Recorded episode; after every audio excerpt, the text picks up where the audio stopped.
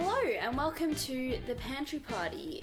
This is episode number 10, which is exciting. And We're double digits.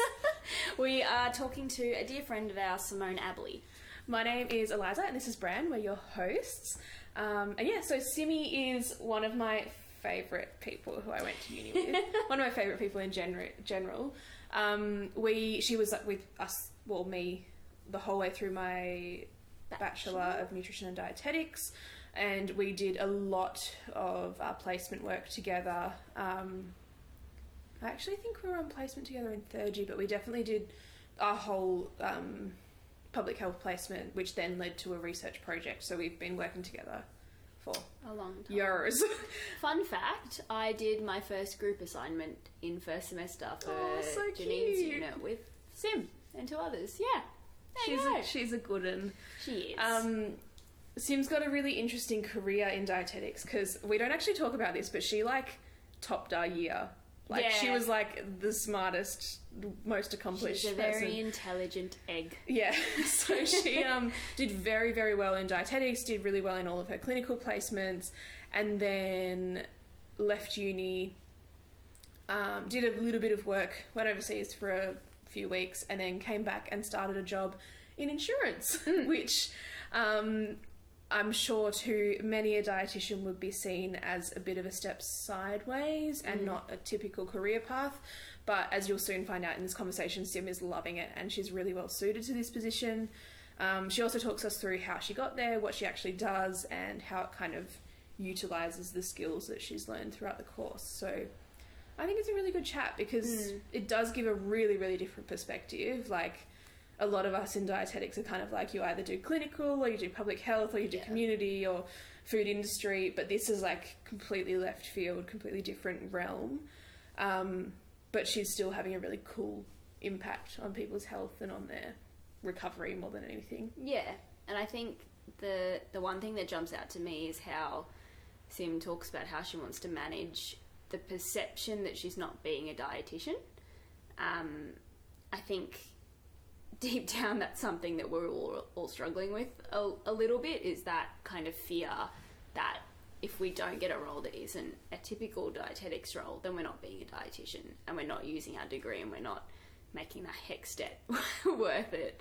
Um, but I think we have a really good discussion around that and how um, sometimes you just need to stand up for yourself and be like, well, no, I'm technically not, you know, a typical dietitian, but I'm using so many skills that were in my dietetic degree, so I'm not discrediting my profession or discrediting my degree in any way. Um, it's a very tough conversation to be had, and I think there's a lot of people that can make comments like that, which is very disheartening to new grads, especially Yeah. because you feel like you've let yourself down. And I think Sim highlights that just because your role doesn't have dietitian in it doesn't mean you're not being a dietitian. I think that's very, very, very, very important to tell new grads because that's something that can really hold you back if you think about it too much. Yeah. We also did mention in this conversation an article that Sim wrote for the Nutrition Press, which is I actually don't think the Nutri- Nutrition Press is. Um, the blog, anymore. the sorry, the post is still up. I will. They're link not. it They're not creating new content anymore. No. But yeah, we'll link this post. But she talks about why we need to regulate the term dietitian and nutritionist. Um, and so for anyone who wants to do a bit of advocacy around that and feels they need to be better educated around speaking about that kind of thing, check that out. Or if you're someone who's not a nutritionist or dietitian, go and have a read just so that you know yourself. Um, she's a very good writer, Sim, and we do talk a little bit about how she'd like to do a bit more. But um, yeah, she's she's she's busy. Yes, she is. Um, as always, we'll leave her contact details down below because I think she's said she's very happy to be messaged and give advice, and she gives very good advice. Yeah. Um, can confirm. um, so yes, we'll obviously leave that, all that down below and links to any content that we talked about. Yeah. So Wonderful. we'll, we'll jump straight on into the conversation. This is our pantry party with. Simone Abley.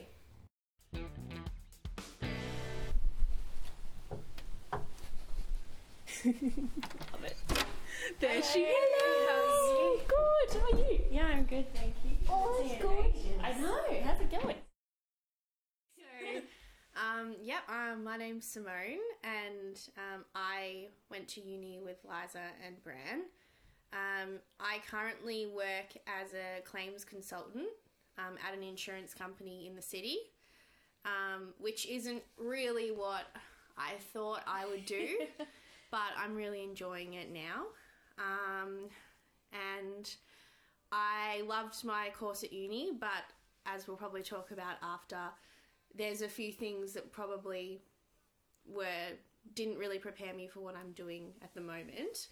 Um, but yeah, I, I really enjoy nutrition writing. Um, I've done a bit of that in the past, and now I'm working more in a corporate setting, which is really good because I'm using my degree in a different way to probably the norm.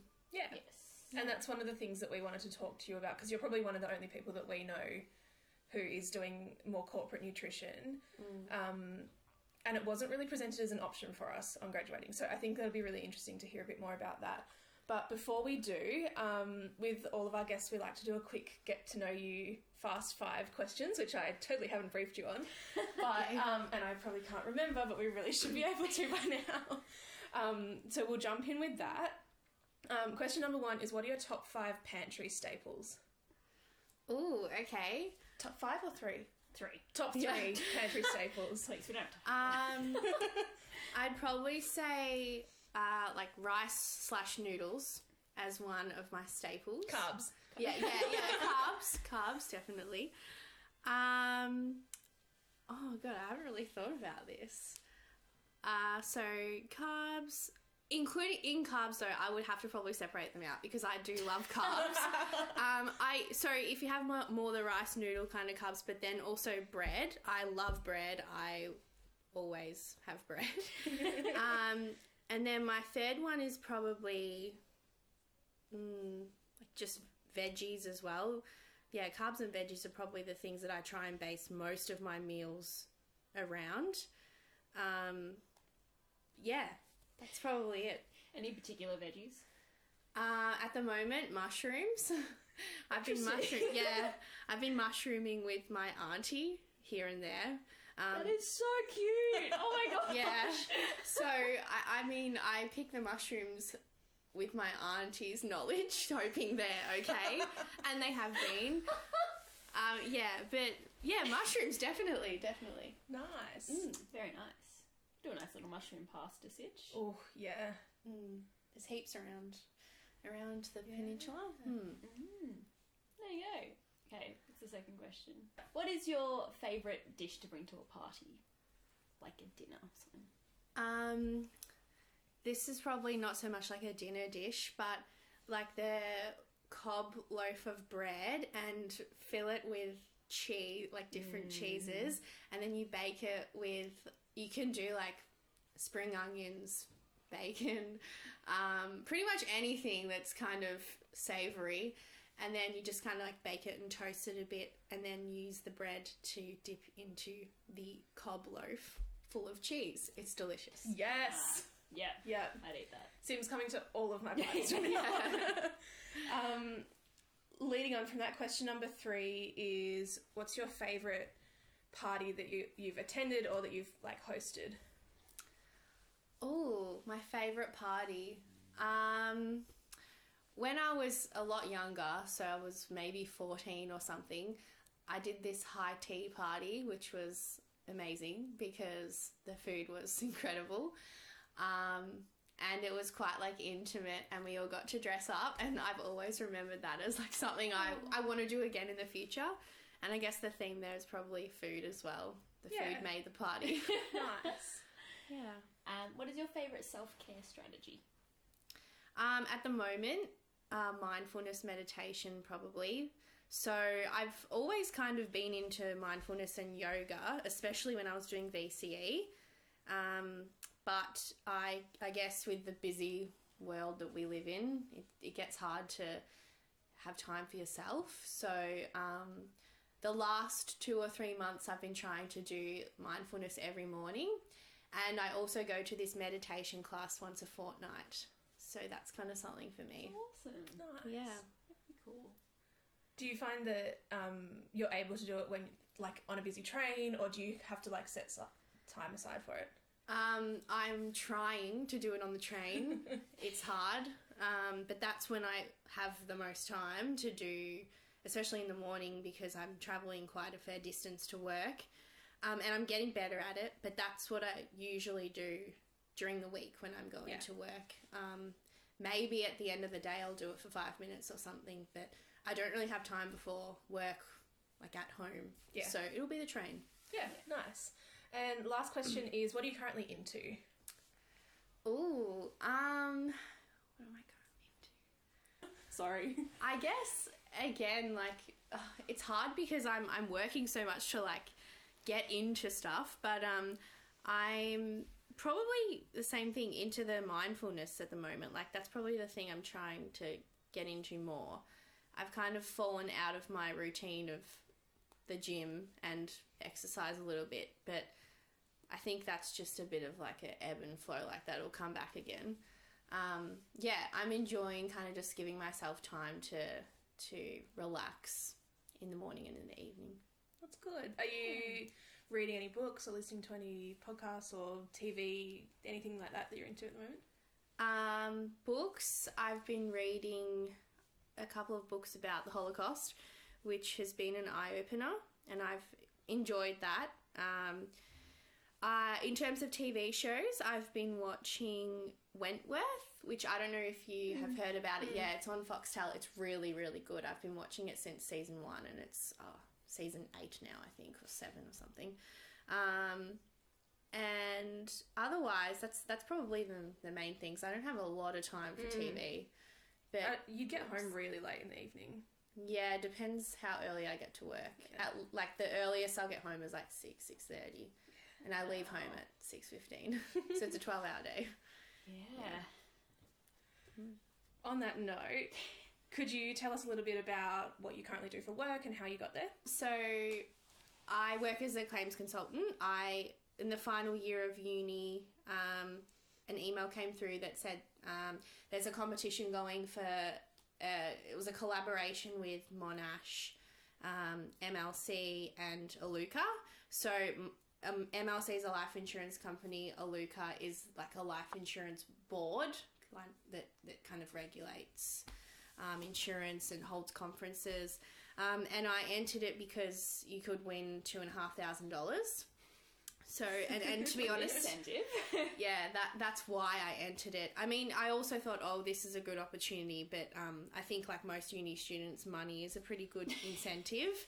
So I got chosen as a finalist for this competition. So what it involved is um, you had to answer a question. There was eight questions, and I got given the question. Um, should highly fit individuals um, be charged at a lower premium rate for their insurance? So, in other words, if you're really fit, should you get an advantage and have to pay less for your insurance cover? And I had to answer that question in front of maybe like 60 um, senior members of, of this insurance company, as well as some Monash staff and a few other people. So it was it was pretty scary, to be honest, looking back. Um, I and remember, sorry, just to cut you off, but I remember at the time, like, you were so conflicted about what the right answer was as well. And I think, like, that would have been a really valuable learning experience in the way that you shaped your perspective of our industry and insurance and everything as well. Yeah, so um, in the end, yeah, with how I went uh, in answering that question, I kind of didn't really know how to answer it because, firstly, I didn't really understand what insurance was. I was just winging it. Um, and I tried to, you know, do research. I asked my, my dad and whatnot, but um, I didn't really take much of a stance on either side because there's just so many variables and you know, when you're presenting to all these senior staff who've worked in the insurance industry for like 30 plus years and I'm just a student who doesn't even know what insurance is. It was it was hard. um, but I I really I guess I, I didn't actually win, um, but it was an experience in that I made a lot of um, like networks and I, I got to know a lot of people in that industry. Um, so that that competition ended, um, then uni ended, and then yeah, I guess that really leads me to um, the world of the unknown of finding a job. so In Yeah. dietetics specifically, yes. yeah. So I can tell you a bit about um, my journey to finding work and where I am now. So I I finished uni after pretty much at the time of that competition actually, and I was it was actually quite a hard time of my life to be honest because. Um, not only was it four years just gone and now you had to find a full-time job which everyone tells you is hard and, and it is hard um, I'd broken up with my boyfriend of three years, so I was a little bit um, lost, I guess. And I just had all these expectations that I would have a job within like a month or two. So by the new year. So I was looking for work and I was applying for clinical roles, even though deep down I kind of knew I didn't really want to work clinically but I think there's this expectation that you do a dietetics course, which is known traditionally as like a course that leads you into a dietitian role, which everyone sees as private practice or hospital work. Um, that yeah, so you end up as a clinical dietitian. So I started applying for those roles. I got a few interviews, um, but I guess my passion probably didn't really show in my interviews, and and it is competitive, and it is hard to get work. Um, I got an internship with Nutrition Australia, which was actually a really um, valuable learning experience. So that was 12 weeks. I worked with the Healthy Eating Advisory Service. Um, and I, I just really, it, it was more of an admin role, I guess, but it was, you learnt a lot about what they do. Um, and it kind of opened up my doors a bit more into possibly like a public health path.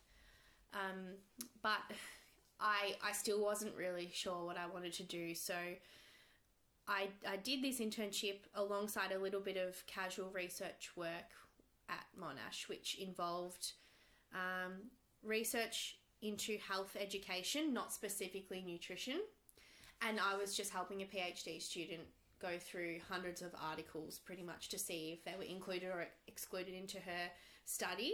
Um, and I I liked research, so I actually really didn't mind doing that. It was quite um, interesting, but I just knew that that I didn't even know what I wanted to do, if, if that makes sense. So I went to Europe because I thought that would solve my problems. so I went to Europe in June last year um, for six weeks, and then I came back and I kind of had a bit of a fresh head, and I thought, you know what? I think I want to explore different avenues to the traditional career paths that, that I was kind of forcing upon myself. So um, I reached out to some of the people that I met at this um, MLC night where I presented my topic um, on fitness and highly fit people. And I made contact with um, one of the girls there, and pretty much I just sent her a message saying, Hey, I don't know if you remember me, but um, I'm super interested to just hear about how you got to where you are now. So she was leading a team of consultants um, at at MLC, and so she she said to me, "Look, I'll give you a call." So she called me, and she talked to me about how she got to her role. So she actually did the exact course that I did um, five years earlier than me.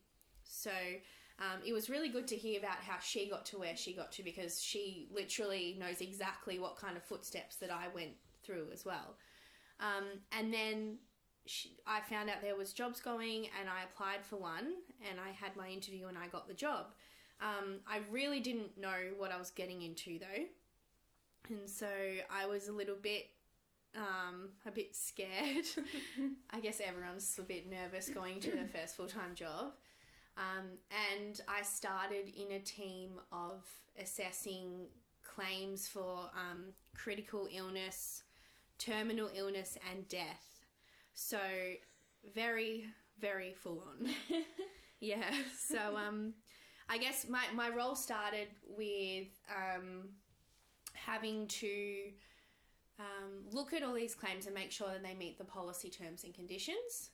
So I guess you might be thinking how like how is that related to what I did at, at university?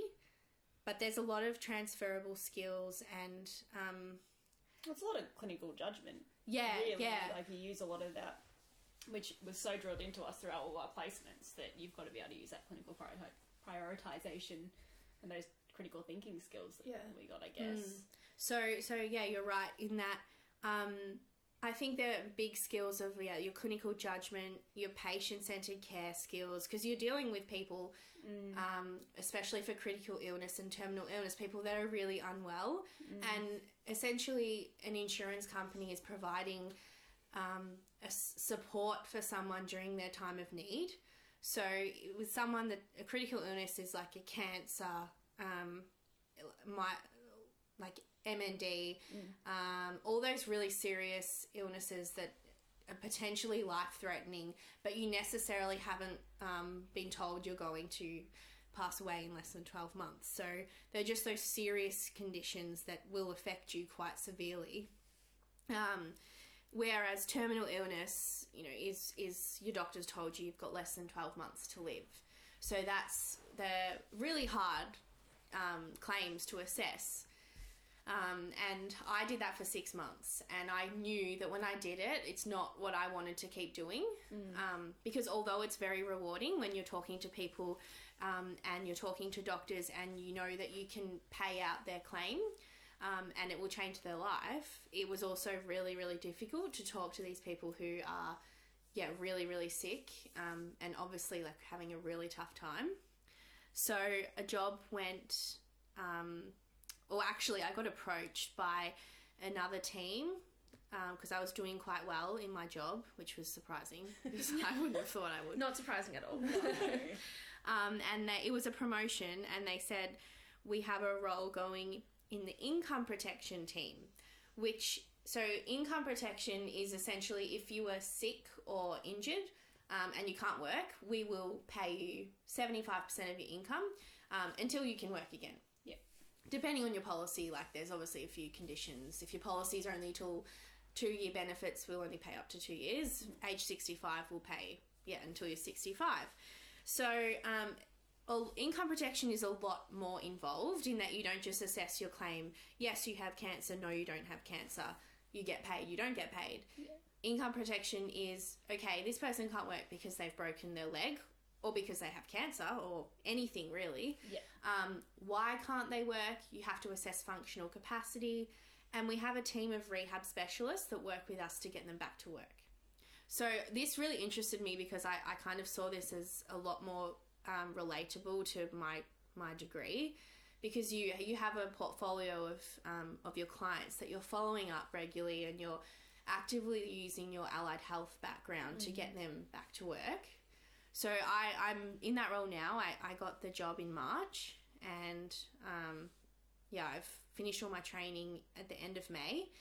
So I look after maybe at the moment like for 30, 40 claims.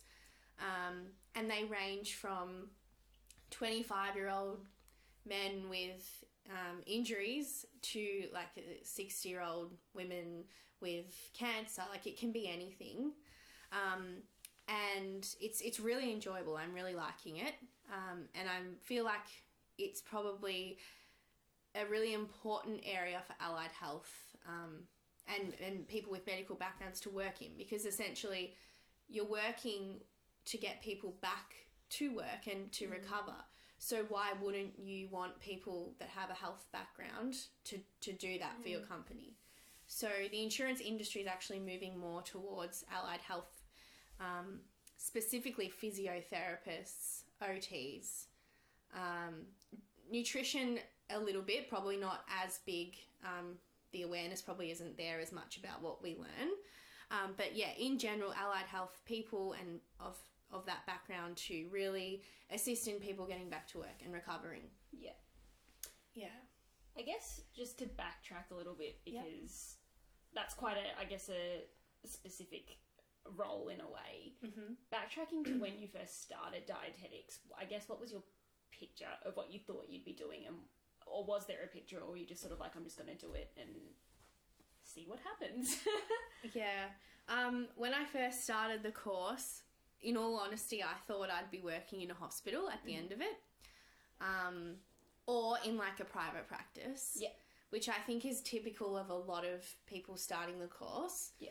Um, and I guess as I went along, I realized, especially when I did clinical placements, um, that I just felt like I had so much more to give. And in a way, you're, you're quite restricted in your clinical placements and, and in your clinical role as a dietitian. But also, I just didn't have that passion to to do a clinical dietetic job. And I guess that's that's for multiple reasons. Um, but I, I just enjoyed other parts of the course more and other options more. And now I'm in a completely different role, using my degree in a different way, and I'm really liking it. Yeah. It mm-hmm. sounds like those core skills are still there, like in terms of that hospital knowledge, but just again, like you say, translating it differently, which is really interesting. Yeah, and I think like you're almost taking the parts that you really thrived in in the course and using those bits. Whereas I think in a clinical nutrition role, mm. you're not necessarily going to use all of the skills that we're equipped with. Like in mm. our course, as we spoke with Claire about, there's a strong focus on like public health and health promotion and more preventative health and looking at you know the social determinants of health and like the bigger picture. And that's really nice that you've been able to like actually use some of that in your in your role. Whereas like in clinical like acute clinical nutrition, you're not really looking at the patient's broader circumstances. Yeah, and I think as well, like, um, and this probably is outside of just my role, but in this industry in general and the need for allied health and medical professionals is that not just in claims is it important, but in, like you're saying, in underwriting. So, underwriting is when you take out a policy. Um, at the very beginning, they ask you questions about your health and then they, they really assess the risk of us insuring you. So, if you've got, um, like, if you've had a cancer in the past, they're probably going to put an exclusion on cancer and things like that. But um, at the same time, they're starting initiatives and they're doing research um, on how they can kind of help the wider community in a preventative way. Um, some of it is probably not not like in my opinion probably not the greatest preventative approach but i think there's a lot of potential for for us as like a big um, company and and the industry to really um, really take part in that preventative research because essentially it would be not only important for the health of Australians but for our, for the business because the more claims we have the more people we're paying out. Mm. And you know at the end of the day yes we we are helping people get back to work because you know we that's our genuine role but it is a business as well and we obviously can't or we don't want to be paying forever and ever and ever. So yeah there's a lot of potential for um, health professionals to work in that space as well to really look at okay how can we reduce the risk of of these people getting on claim? Um, and that's like you're saying liza it's preventative stuff and it's yeah it's really looking into ways that that we can do that Yeah. I think it's yeah, it's it kind of brings in more of the lesser used, conventionally used parts of our degree, which is really nice. um, do you want to talk a little bit about how uni prepared you for this role and how maybe it didn't? Yeah. Um, uni didn't really prepare me for this role. Uh, I think uni, and it's probably something that you've explored with, with other people that you've um, talked to, but uni it has a very strong focus on the traditional dietetic pathway, which is mostly clinical, a little bit of public health, um, but it it doesn't really give you much of an opportunity to explore other ways you can use your degree. So, in all honesty, if I didn't do that um, that competition, I probably wouldn't have had any idea that that this was a different um, pathway for me to to look further into and to eventually, you know, start my career in.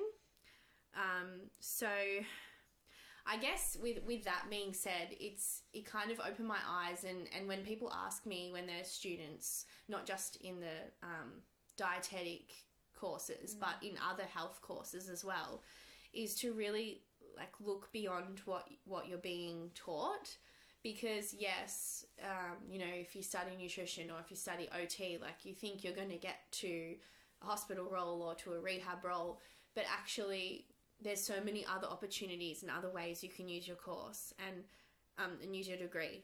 And one of those ways is in like a corporate setting, because health is like health is important for the economy. And I mean, we didn't learn anything really at uni about the economy and finance, but I've learned a bit in my um in my job. So, and I mean, it's kind of common sense as well. Like, the more p- people that are off work, for example, the economy is going to be affected in a in a big, big way. So, when you think of insurance, specifically income protection insurance, which is huge, that's the most like that's the big part of the life insurance industry. Um, when you think of that, like there's a huge, huge potential and a huge role for us to make an impact, not only towards the like the health kind of system, but the economy as well. And that essentially bounces off each other. Like if you've got a healthy economy, you're probably going to have a better health system as well. And it probably And goes beyond my my head and my expertise, but yeah, it it, it just rounds out everything as Yeah. well. Um, so yeah, I, I think it's it's a huge potential to to look into other ways to use your degree. Um, and I'm sure there's ways now that we don't even know that that you know our nutrition degree can can help us to get a job in who knows other other career pathways, um, other industries. I guess it's just all about exploring and networking, getting to know people, getting to like asking lots of questions and advocating for your degree. Yeah, and I think that's one of the unique aspects of a nutrition degree compared to, for example, a physio or even, you know, just like gen- yeah, nursing Yeah. or general med, is that we're uh, in our course in particular. Like, I don't really can't speak for people that didn't study Monash, but like we're taught to look at the bigger picture, but then we're not taught of how to impl- like implement that in our work. And I think that's a real flaw of the course because they're seeing that that's so important, but not teaching us how to use it. And I think that's like, you know, it's a big issue, but I don't know how we address that. Yeah, and I think as well, um, I don't know if, if you guys recall, um, but I know that there was really only one lecture, maybe, or one tutorial that talked about entrepreneurship and, and like exploring other ways to use your degree. But at the same time, it, it was it was just touching on the bare minimum.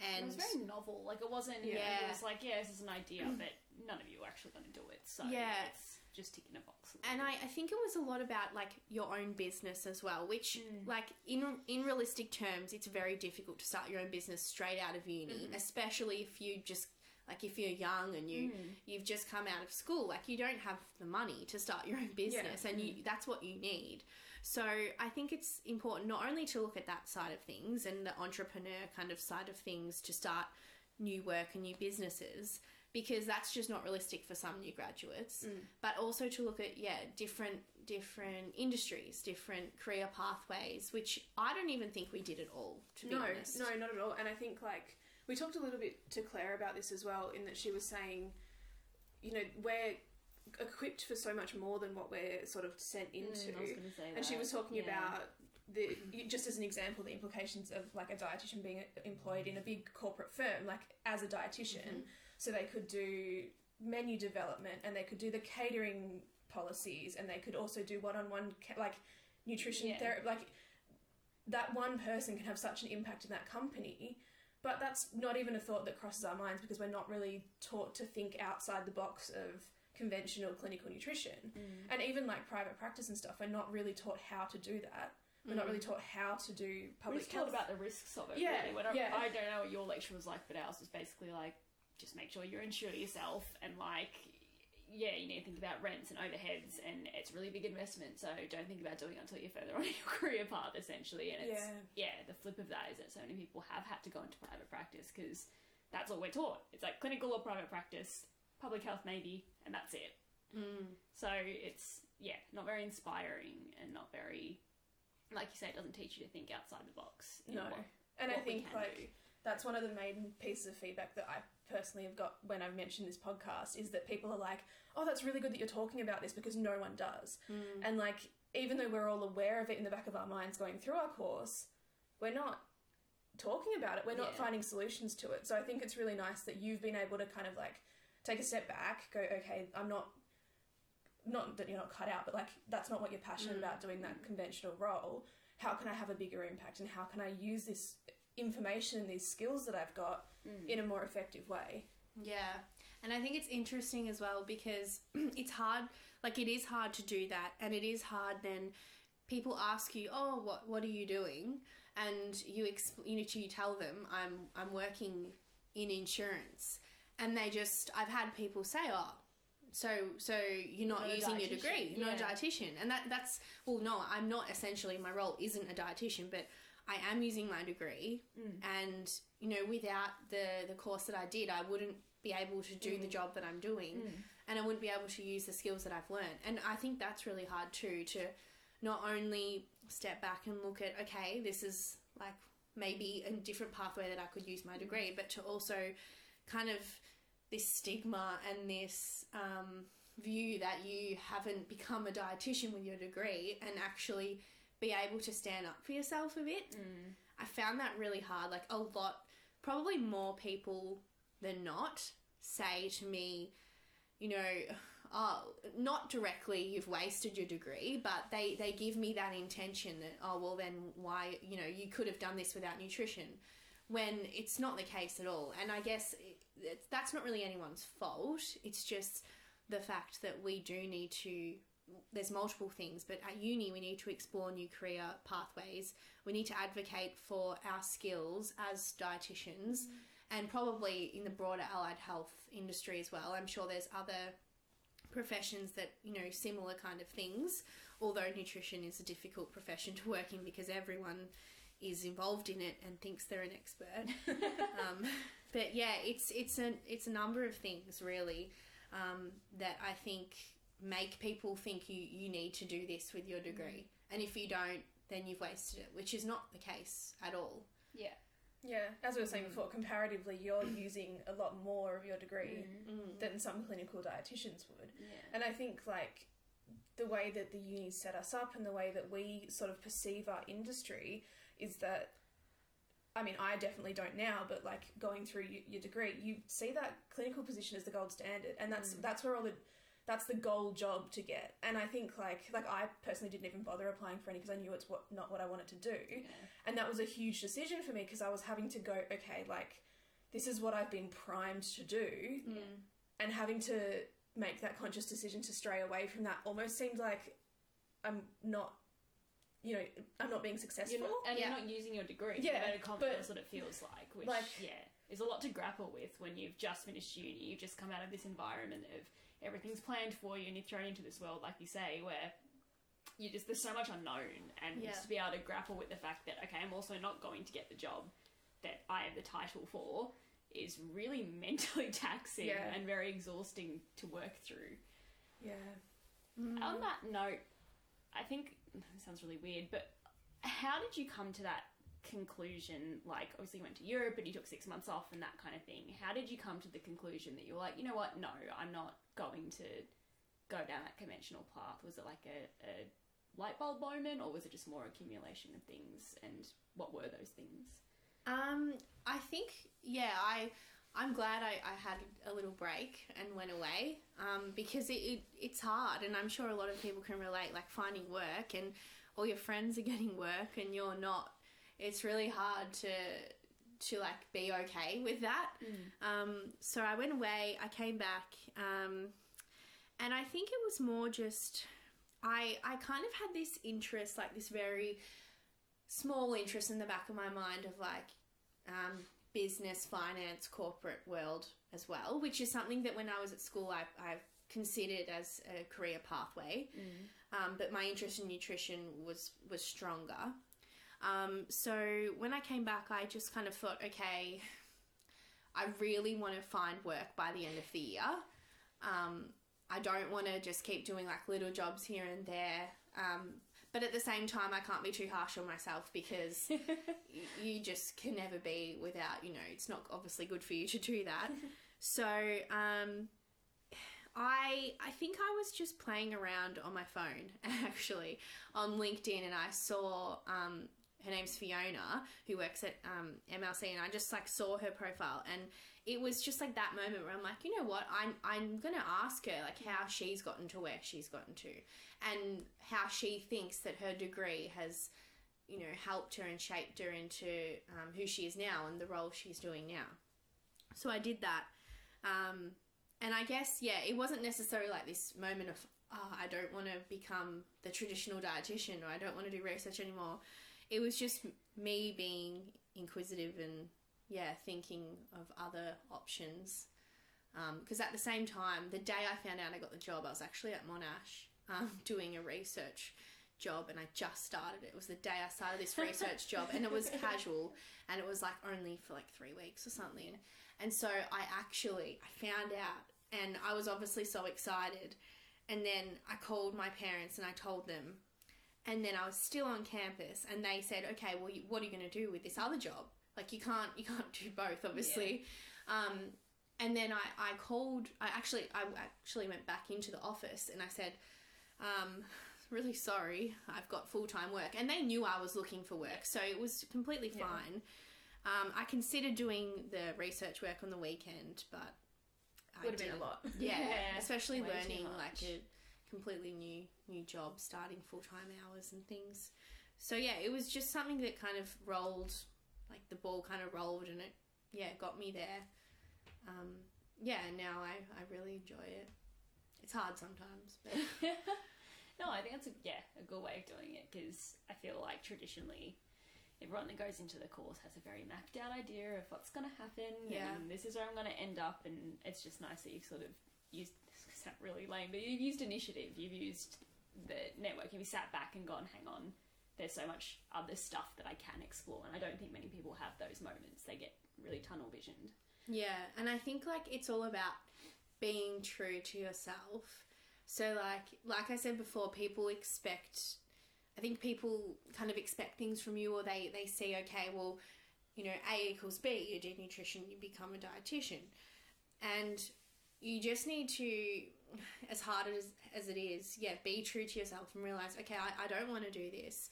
Like, I, I went for a job actually like two months before, or just after Europe, so a month and a half before I started um, at the job I'm in now. And the job was very, um, very much like a weight loss kind of dietetic role. And I only applied for it because I wanted a job. And I did not want that job, I just wanted a job.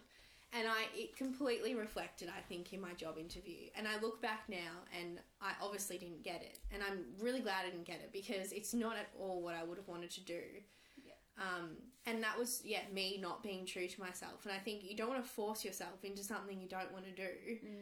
But at the same time, like, um, there are ways you can use what you have and the skills that you have to do, yeah, things outside the norm that, that maybe suit you better. So, Yeah, and I think that kind of says something about our broader industry as well, in that, like, there's such a scarcity of jobs that we're all kind of just like grappling at whatever we can get.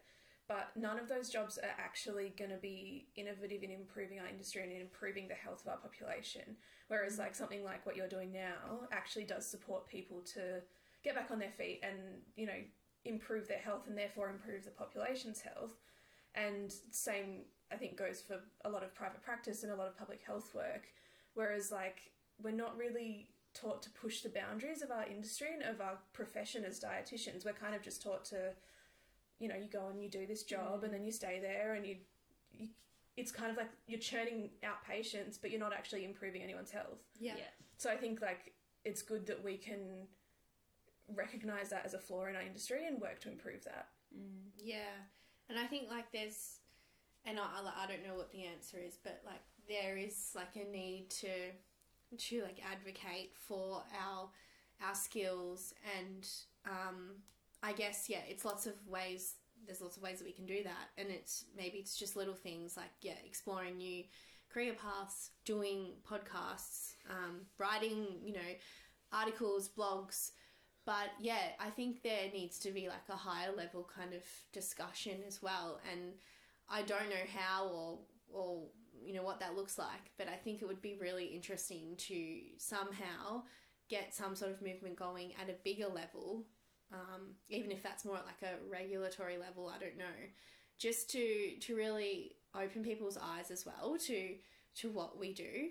Because I, I don't know if you guys have experienced this as well, but even when you people ask you what you did and you say nutrition, and they say, oh, "I did nutrition too," and they did like a two day course, Yeah. and it, it's just a bit a bit like they they clearly don't understand what what we've learned and and that isn't um like a, a dig at that person. Um, I think it's like a society thing as well that that it's hard. It's it's Ev- Everyone, like you say, everyone's an expert in nutrition. It can Yeah. be anecdotal, it can be professional. Everyone sort of has. There's no regulatory, well-known regulatory guidelines. I think, and I think. Sorry, I'm just going to sidestep a little bit from career stuff because that rings a bell about a piece that you wrote for. I Yeah. want to say Nutrition Press, and it was a couple of years ago. And I remember hearing that I got so many hits because you had a really good breakdown of what those. Did you read it? Like Yeah, the, yeah, yeah. the difference between nutritionist and dietitian and stuff. I do remember that. That was like third year uni. Yeah, you're writing it that. It was. Yeah. Um, well, that's what I was going to ask. You mentioned before that you do like health writing. Is that a space that you would consider pursuing? Because I know we've had chats about that space and how a lot, in a lot of major publications, it's not people who are equipped with health knowledge necessarily writing those articles or writing Yeah. those pieces. Is that something that you would think about possibly going into the future? Yeah, I mean, I well, you you both know what I was like at uni. I love writing. I love talking about nutrition and advocating for um, different yeah different skills and and different um, even just yeah nutrition knowledge in general.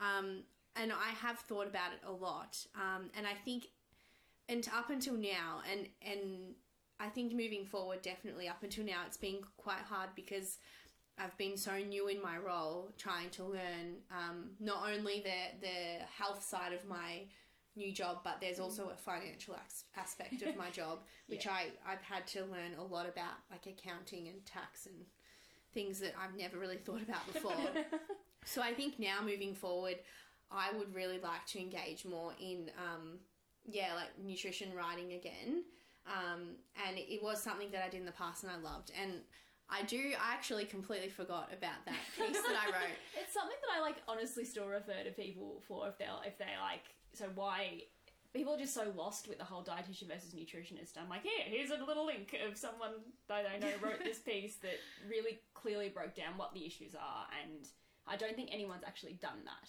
Yeah, so Yes. because that that was actually pretty successful. Um, not to like sound No, like no. yeah, I think it got like forty thousand hits, which was crazy. They told me because I, I did this volunteer writing at the Nutrition Press in third year uni, and maybe a bit into fourth year actually.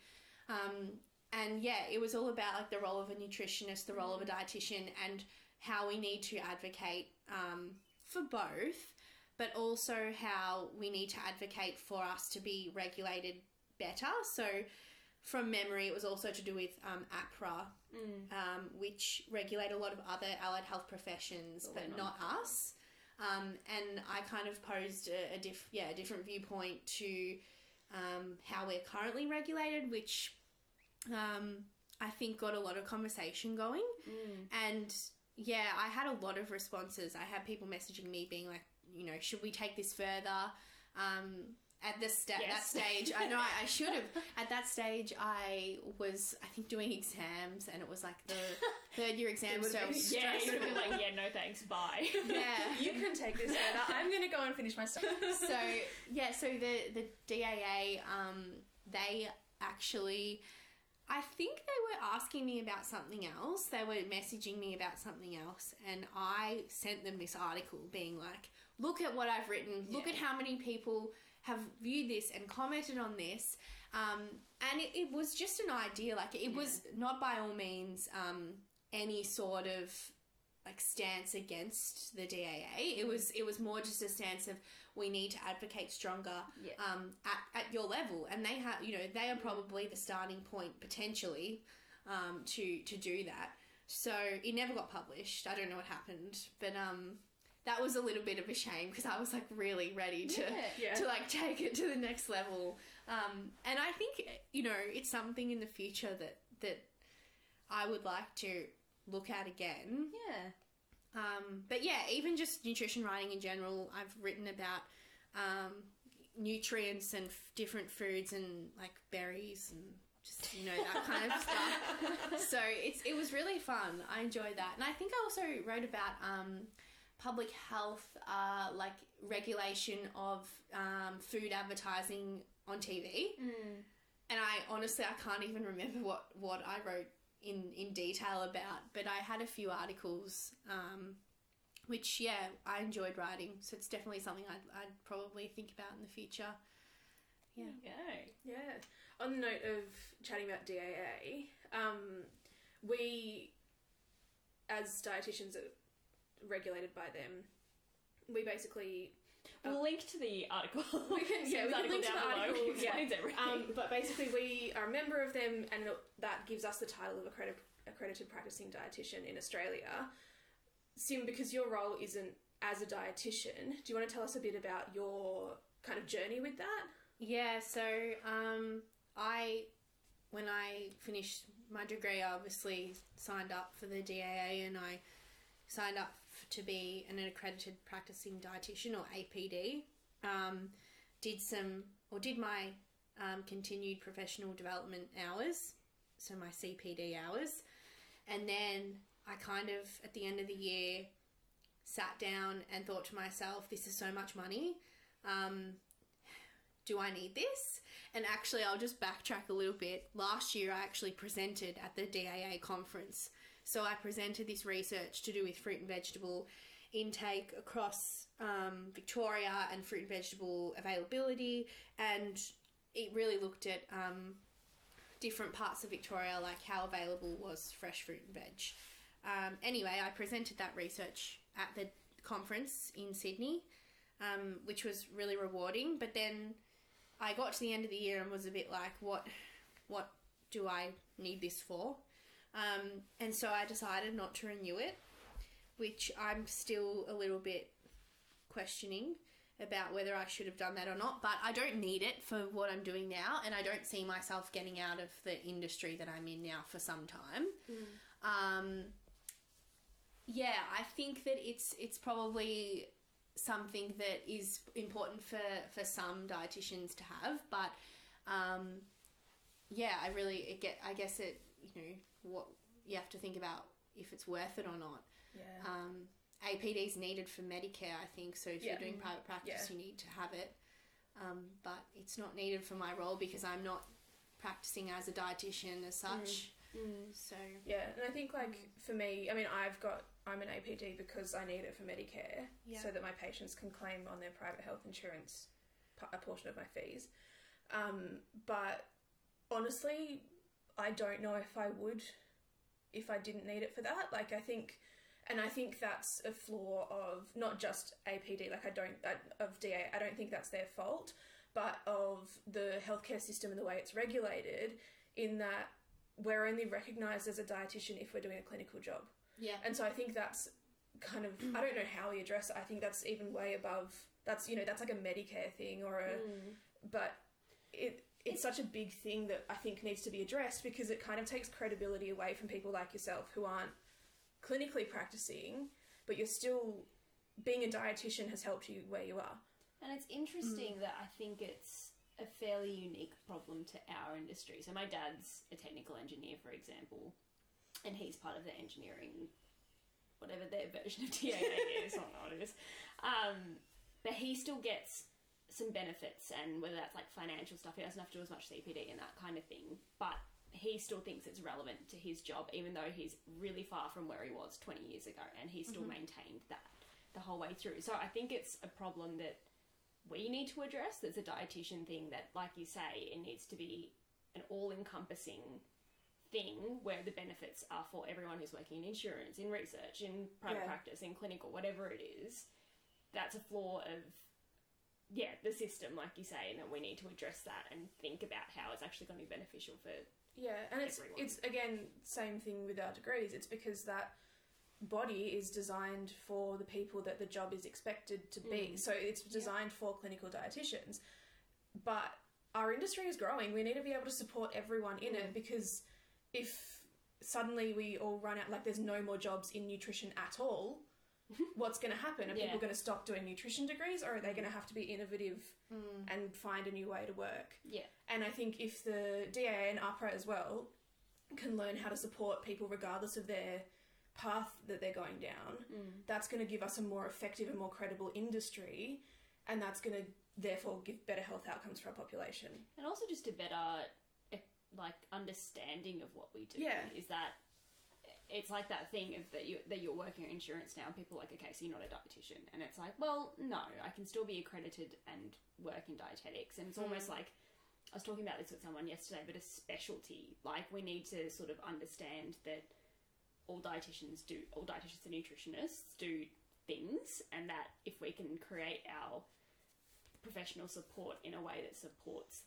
that, supports those varying career paths, mm. then that'll just be more beneficial for the general public understanding what we can do, and also more beneficial for the economy or whatever industry you're working in. Yeah, I think I think there just needs to be like a, a big movement of like evolving of of nutrition and dietetics in multiple ways. So mm. yes, like the DAA and AHPRA and those regulatory bodies, um, it, you know, it's all about you're a dietitian. Here is a clinical job um, yeah, like a job description and here's a job going, and that's all they advertise on the job part of their website. And then, you know, at uni, it's just the direction is clinical and a little bit of public health kind of slash research. And like you said, Liza, where what happens, and it's happening now. What happens when there's all these graduates and, and there's nowhere to go, and that that we're not equipped really to look at other ways to use your degree?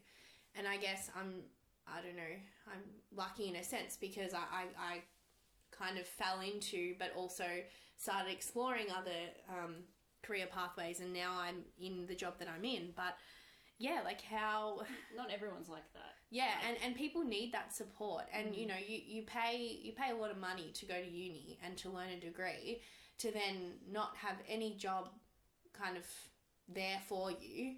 Like I, I remember when we finished our our degree, there was like four like specific graduate dietetics jobs in. Victoria or something. And it's probably the same, yeah.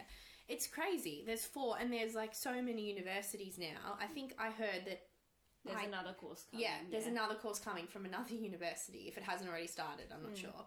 So it, it just seems crazy that you can't keep teaching these people the same things. Like we need we need to revamp it all. I think. Yeah, like yeah, that we learned some great stuff. Don't get me wrong, but we need to revamp the course significantly to produce graduates that can actually be equipped to find work that mm. is maybe not necessarily the traditional pathway. Um, But I think, like, as well, we are equipping graduates with those with the skills that give them translatability Yeah. into other industries. We're just not telling them they can do it. Yeah. We're not saying, oh, go and look for jobs in this industry or that industry. You know, you can have an impact here because I think, like, we're all aware that there's other things that we can do, but we're not really told how to do it and where we go and, like, where we learn, like, how to learn what we actually need to do to get there. And I think it comes back to that it's clinical or other. Like Yeah, you don't yeah. ever think it's like clinical and public health are never weighted the same. It's sort of like you have all these people in this idea in their head. I think have this idea of all these clinical roles, which are right. There's only four, Yeah. and then everything else is just sort of like vaguely scattered across various different industries. Which is that's where the bulk of people are going to go. Like yeah. like you said, there's only four grad positions, which are revolving doors anyway. You're not guaranteed a spot after that. Where are you going to end up after that? Is it going to be private practice? Is it going to be insurance? Is it being able to explore those options and seeing it as more of a valid career mm. option, which is a dangerous word, but Yeah, and the how. I think yeah, you're right. It's like we do have all these great skills, and I think it's important that we we that new graduates know how to use these mm. skills and and kind of back themselves up a bit in that. yeah, you actually have learnt so much, and you can use all of the knowledge that you've learnt in a different way to what what you might think you have to do. Yeah. So, and that's that's even um, like there's even jobs going, um, you know, in like the de- not just the Department of Health, but there's government jobs. There's I know I was talking to a friend who's finishing her final year of law, and there's even jobs at um, big companies like big makeup companies and stuff like L'Oreal, for example, that have graduate jobs, and they they invite anyone from any any background and any course, and yeah, we've got heaps of skills to advocate for for different roles, um, and you know we learn a lot about problem solving and critical thinking, and we get exposure to to dealing with people with um, or I shouldn't say dealing with people, but treating people who ha- are really in the worst time of their life, mm. and you, you, like where there's obviously other health courses that can compare to that, but you know how there's courses that can't compare to that, and that's mm. huge. Those the knowledge of being able to to treat people and to even just consult with people that are going through such a tough time like other degrees don't have that. Mm, and we have that. And we we have the problem solving skills to to kind of yeah deal with that and to be able to help people Do you think it'd almost be worth, say, in our last semester, having just a subject that goes take a step back, forget about all your clinical stuff, even though you've just come off clinical placement, and looking at the frameworks of what we've studied. So, mm-hmm. like that problem solving, like that critical thinking, and then being able to almost brainstorm or understand what we can use that for. Yeah, I, I think that would be good to, and it would be good in the last year of uni to be able to kind of tie it all up. Yeah. Um, and I mean, how I don't know, you'd have to go to like uni boards and present your ideas, and it would it would make, for example, say if this was something we presented to Monash, like it would make Monash stand out as a course, and I feel like it would be a huge opportunity to look at. Okay, we do this kind of unit. Um, it doesn't have to be like super intense. No. It's probably an, a good unit to kind of end on, in that it would be almost a bit refreshing to be able to to step away from the intense clinical um, knowledge that we we learn, and yeah, to just be able to um, explore and almost use it as like a brainstorming, like tutorials and whatnot, um, and that would make that d- degree specifically, I think, stand out a lot. And you'd see, yeah, new graduates leaving, and hopefully with with the how, the equipping them on how to do or use their skills, you could see different avenues of um, people starting new jobs in different yeah career Yeah. paths. And I think the the reason that there isn't that at the moment is that those jobs don't exist yet, and we need to learn how to be innovative in our actual thinking about the industry and about our approach to it, so that we can create jobs, so that we can then go back and educate people. You know, like we did have a, a course at the end of our degrees, which we talked about with Claire, that did try and equip us for graduation, but I don't think it really captures the way that we need like we need to like hustle like we have to Yeah. drive our passion to where it's going to be impactful and like it just i don't know how we get there Well, just even just reflecting back on that unit anyway, I felt like it was very basic. This is a resume. Yeah. This is how you tell your cover letter. Yeah. And But it was still tailored for nutrition. And that's that's Like- the thing. It's that they would even all the questions that people had were that they were tailoring it towards a hospital job. Exactly, Or like yeah. a nu- something with nutrition in the title, which is not my role didn't have nutrition in the title. I don't think yours did. Yours probably definitely didn't see.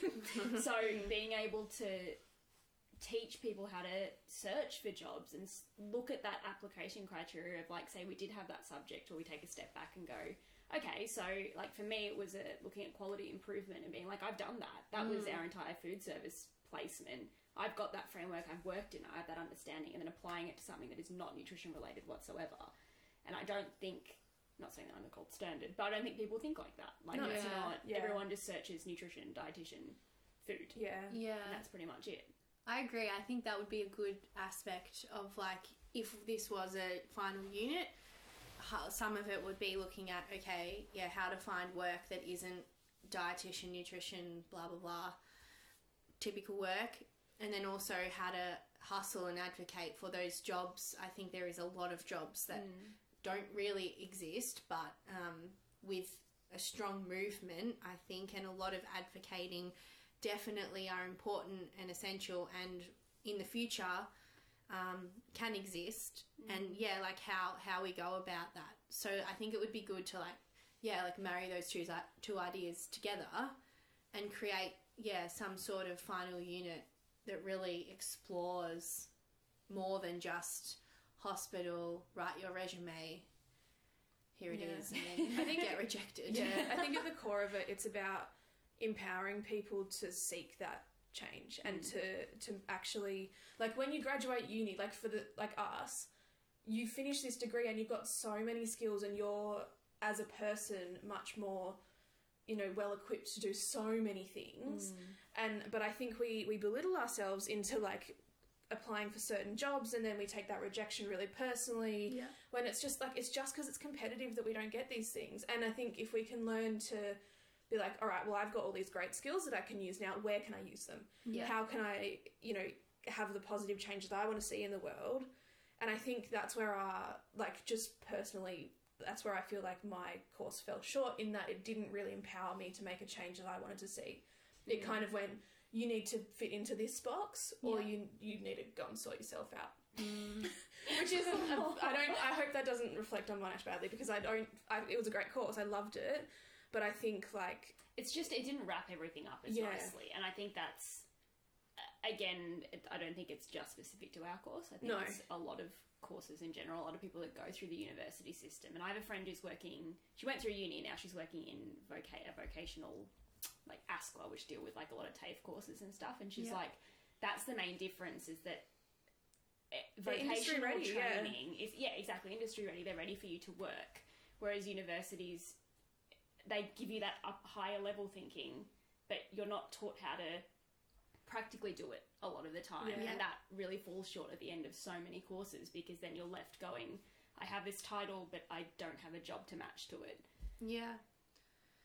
Yeah, it's it's tough, and finding work is tough, and um, I guess it's yeah, it's something that, like you're both saying as well, like you can't let it, um, you can't take it personally, because I think, yeah, we have this great course that equips up equips us for a lot of different jobs.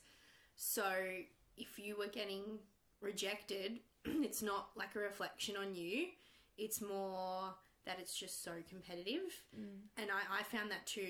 I mean, all of us here were, were pretty good at uni and like, we, we did pretty well at uni. and- yeah, yeah. So it's hard, and I think people have expectations. Like even even some other students and um, some of the lecturers, you know, they they say, oh, you know, you won that prize, you, you'll be fine. Like you you're gonna be so good when you finish uni, and then you finish uni, and you're like, ah, Yeah, it almost encourages a complacency in your degree.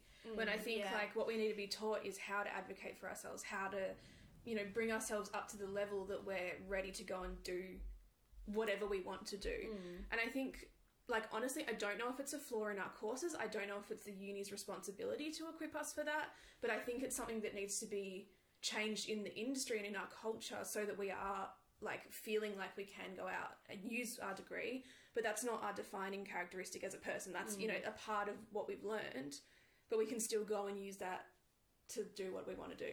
I think it's, and this is a very big sweeping statement, but I think it's a societal shift Exactly. as well. Because I know when my parents went through uni, and their idea of uni is that you finish uni, like you say, it's like A plus B equals C. Like you, Yeah. you study something, you've got a title, and that means you go into a career in that title. But the changing nature of the workforce at the moment and having there's so many contributing factors like female empowerment and like people being able to do multi hyphenate sort of things is changing the face of that and I think we're in a very strange societal shift where we need to be taught to work with that and not against that Yeah.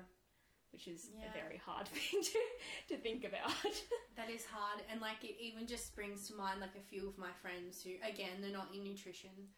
Um, one of them, a different friend, he's in his final year of law, and it's a bit like he doesn't really want to become a lawyer now. And I, I think, at, correct me if I'm wrong, if you guys know, but at the end of your law degree, you do like a test, and then Um, I think so. Yeah. yeah, and then like you do some s- other training. Yeah, any lawyers, please correct us. Yeah. We're not, we don't know your industry, but like, yeah, you've got to you've got to continue the process Yeah. to get to this goal. Yeah. But and he he's a bit like I don't know if I want to do that or if I want to use my law degree in like the finance corporate um, commerce world, which is is a literal like thing you can do that. Um, mm. Like my dad works in finance and he has heaps of colleagues who have law degrees but they're not lawyers now. Mm. But then you know the typical like your parents know you did law, you become a lawyer, and it's it's a society thing too. Mm-hmm. Like, and even even when I talk to people and they they're like, oh, but you did dietetics and you're not a dietitian, and it's hard. It's it's actually really hard at times to explain to people and to actually have like faith in yourself Yeah. that hmm. and not doubt yourself. I've I mean I've at times doubted myself and been like, is this the right thing to do? People think I should have done this. Maybe I should have. And yeah, it's hmm. it's again. It's, when you step back and look at it like that, it's like, well, it's stupid because It I can't just be thinking that I'm going to be a certain title for the rest of my life. That's not how it works. That's not how jobs work anymore. Everything's contractual now as well. We're not in permanent positions forever. Yeah, and you can. I mean, you can change whenever you want. Like it's. If in six months' time I don't want to do this anymore, or like if, same with with both of you, if in you know next week or something you don't want to do it, there's so many opportunities. Um, it's just it's like you said, Liza. It's like the how. It's using your degree in different ways. It's how do you do that? Um, and yeah, like out of the box thinking. Um, but yeah, I don't think you should think you do this degree. It means you become this, and that is what you are for life. Because maybe you will become that for a year or two, and then you will completely change. Get a grad job. It's twelve months. Then what? Like Yeah. those kind of things. Yeah. and I think that's what the not just the unis, but like our society isn't thinking about well enough. Is that that then what? Yeah. What what's happening next? What's happening after we get sick of that and move on to the next thing? Because as millennials, that's what we do. like we need to think about the bigger picture of both mm. our our individual lives and of the way that we can have an impact in our industry and in the world. Because like the system isn't supporting us, and so we need to change the system. Yes. So, yeah, I think if we can somehow empower people to learn that for themselves, that's a great starting point, and that can then hopefully inflict change in society and in the degrees and in the DAA and the AHPRAs, and you know, mm. and everything can kind of be more accommodating to support everyone. Yeah. Because I think that's where it comes down to is that lack of support for people who do want to do something different. Yeah. Mm. Or Yeah. need to. Yeah. Not just want to. Yeah. But actually have to. Yeah. This is. I'll, we asked this question to everyone on the podcast, and it's kind of diverted a lot from what we've actually talked about, but that's okay. Um, what does food mean to you? Oh. Nothing to do with insurance. um, yeah, it's not really. Um, I I guess food from from when I was about oh, 14, 15, um, I, I kind of began thinking about nutrition as a career, and there were a few reasons for that. I was really interested in like the power of, of food and the fact that um, like food is is so much more than just the sum of its nutrients. Like it, it's um, it brings people together and in so many different ways, whether it be like social kind of gatherings, birthdays, Christmas, but also like cooking with your mum, or if that's something you do, um, brings kind of families together. So I was really interested in food and really interested in science. So without the focus on science, um, I guess food to me is something that I I value in the sense that it is a social thing. So even like I was saying when you asked me um, what was like a party that, that you recall as one of the best or whatever the wording was, um, and and it was the high tea party when I was fourteen because um, it was just so enjoyable to be with friends and to enjoy like these delicious little um, sweets and foods, and then you know now I'm twenty three and um, I have had birthdays since where my mum and I have cooked up all of this food and I've invited all my girlfriends around and um, we've celebrated in that way. So it's hard because you see people advocate to cut food groups, and it just makes no sense to me because food is so much more than the sum of its nutrients. Um, and I guess that's really my philosophy of, of from the beginning, or really from when I was about, yeah, 14, 15, and throughout my schooling and uni. Um, I was never the type to be diety, and that wasn't why I did nutrition. And I, I kind of had this fascination with food. It was more of food as um, this social thing with the acknowledgement that food is also obviously quite important in, in terms of our health, but not just for the nu- nutritional reasons. Um, so, yeah, I mean, food is a very important thing to me because it brings everyone together and and I'm a bit of a foodie. I enjoy going out for breakfast and And dumplings. yeah, dumplings. Burgers. yeah, Yeah. burgers definitely. Oh, that's so nice. And that's the like we don't have to put this in, but that's the the exact answer that we've gotten from every single person that's been on the podcast. yeah, And I think that just really shows that th- this industry we're working in this area is so much more important than we give it credit to. And I think as you mentioned the whole like restriction dieting stuff, like That's a whole other that podcast. just is Yeah. supposed to Yeah. bring it back and cut it down and it takes away that value that you can get from food. Yeah, Yeah. And so I not think just it's- taking away nutrients, you're taking Exactly, away yeah. social connection and love and all the things that everyone else has said on the podcast as Yeah. well. Yeah, and I think as well, like when you think of health, slightly step to the side here, but somewhat related. When you think of health, I think a lot of these people that that don't necessarily have this um, nutrition background in terms of like a uni degree like we do, they just see physical health and they don't see anything else like um, like social health. Um, Mental health. mental health. Yeah. I was thinking of what are they PN? yeah. Um, and and yeah, physical health. And I just see okay, nutrients, sodium, bad for heart. Yeah. um, and yeah, like everyone knows things like that. You know, if you have too much salt, yeah, it's probably gonna be bad for your heart. But but you, you need to look at everything, like the whole picture of everything. So it's not just physical health. Like equally as important is mental health and um, yeah, like social health as well. And I think like you know we can all probably relate. There's all been times in our lives. Um, I'm not sure to like what extent where you know things have gotten really hard mentally. Your health has has um, suffered because of that, and yeah, it's really important to consider that you know food restriction and that can really affect your mental health. And food is really important in helping the whole health and the whole picture of it. Mm. So yeah, I think it's it's another thing again. Like we equip ourselves with a lot of skills, and we look at the person holistically and not just calories in, calories out, physical health, mm. because that's just not sustainable. Like Yeah. we're humans, we're not machines. Yeah, and like in the with the example of sodium, you know what else is bad for your health and bad for your heart health? Anxiety. and anxiety exactly. related to reducing your sodium and not enjoying your time out with friends. So it's like you've got to I think we're equipped with the skills to realize that and to look at the the bigger picture and think, okay, like yes, nutrition at, it, at its biochemical level is important, Yeah, but it's also so much more than that and it's Yeah. and that's where like again going back to the dietitian versus any other member of the public that's what we're equipped into realizing in that we do have the the larger broader thinking about this stuff mm.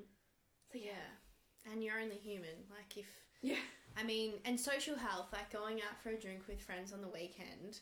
Um, I mean, you know, maybe to some extent not as hard as I may have done in the past, but yeah, like it's important. It's so important. You need to do these things, and it's important to yeah, like maintain your friendships and um, see people and And a lot of that tends to revolve around food and drinks. And, Yes. Yeah, exactly right.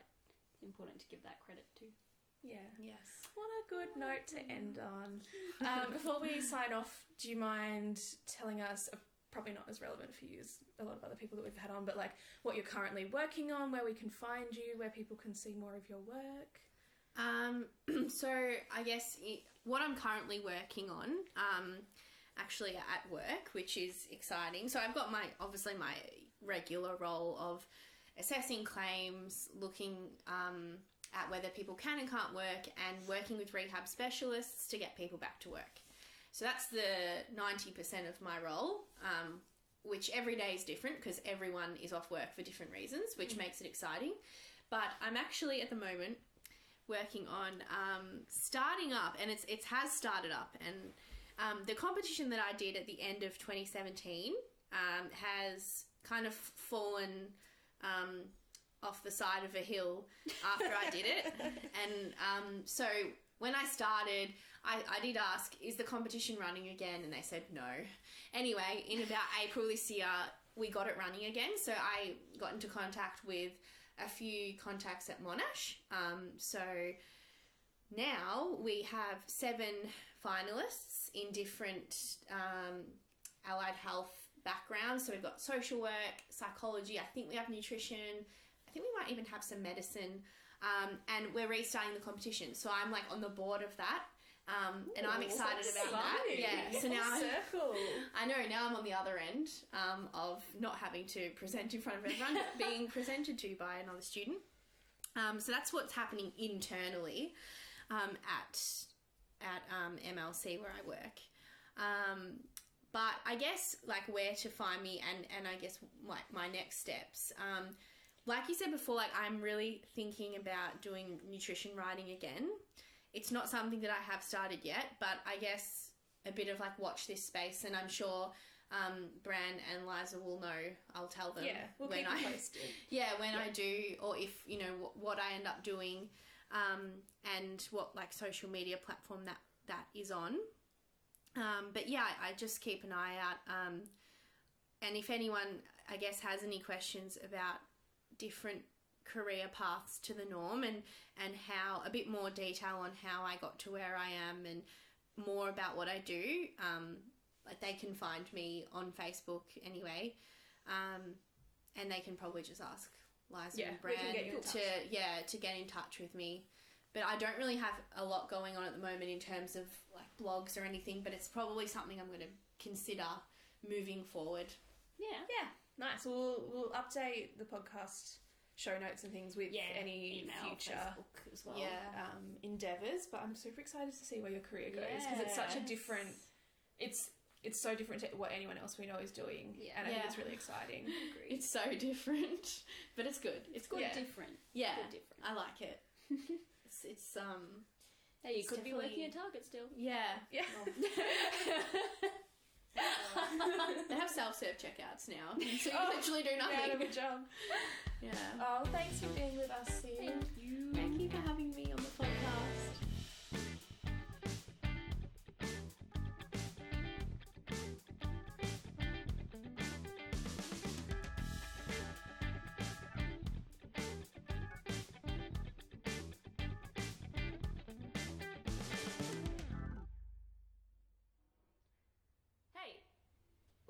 Doing here? The party's over. Thanks for sticking around though, and thank you so much for coming to our pantry party. Yeah, I hope you had a great time. I mean, we sure did. Oh no, don't worry about doing the dishes. Leave them there. It's Yeah, we'll clean it up tomorrow. We'll Just get home safe. Yeah. Oh, okay. So if you really want to do something, you can hit the link down below that takes you to our Patreon page. Or, you know, just check out our website, our Instagram, share this episode, rate us on Apple Podcasts. Maybe we'll be new and noteworthy one day. That'd be a Ooh. great review for a party. yeah. But either way, go home. The episode's over. Bye.